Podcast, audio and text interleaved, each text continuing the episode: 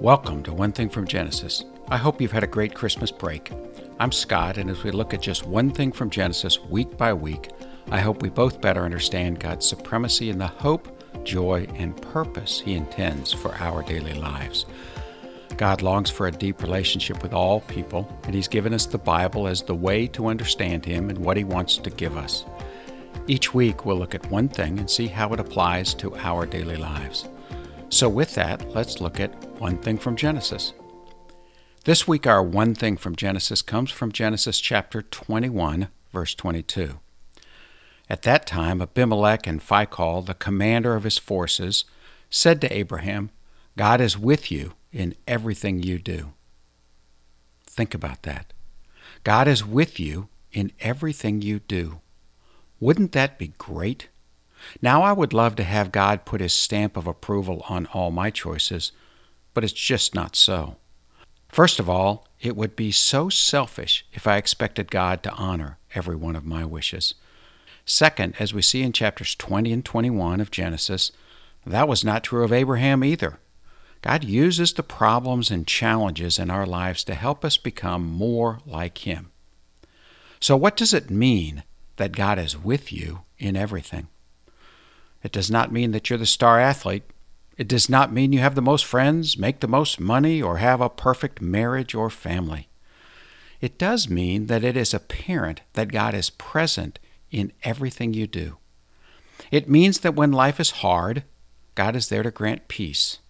And when times are great, God is praised for his blessings.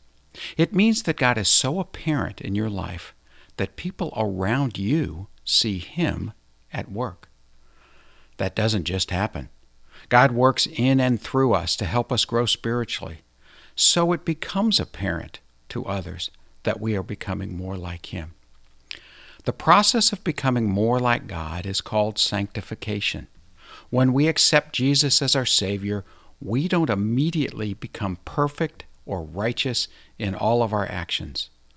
We still have a nature that is inclined towards sin.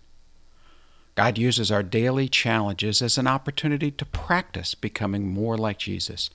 Each day, we can make choices that draw us closer or further from God. We see some characteristics of sanctification in Genesis chapters 20 and 21. In chapter 20, Abraham repeated the same mistake he did in Genesis 12 by calling his wife his sister. God used King Abimelech to point out Abraham's sin.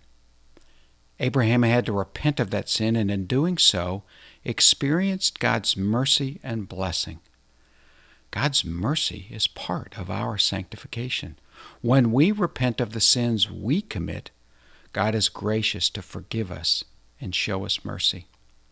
In chapter 21, God fulfills his 25 year old promise to Abraham of a son as Sarah gives birth to Isaac but that brings conflict to their house. Abraham listens to God and leaves his first son Ishmael in God's hands. Consulting God about what to do in tough times is also part of our sanctification. Repenting of our sin and seeking God's wisdom are things we must do every day. Coaches tell you that you play like you practice.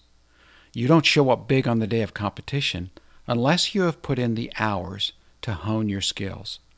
The same is true of your sanctification. Time with God allows you to know how to react when things get tough. In the end of chapter 21, Abimelech saw the way Abraham lived. He recognized that God was with Abraham. Now, I don't mean that Abraham lived a perfect life, but that God was the major focus in his life. There was something different about Abraham. That gave Abraham influence over Abimelech. And here we see Abraham and Abimelech reach an agreement over water, which was very precious in that place. So as God draws you near, as you experience His mercy and spend time consulting His Word, you too will increase your influence with others. They will see that God is with you as you walk through life by His side. That will be a great witness to the blessing of knowing God and His hope, joy, and purpose in your life.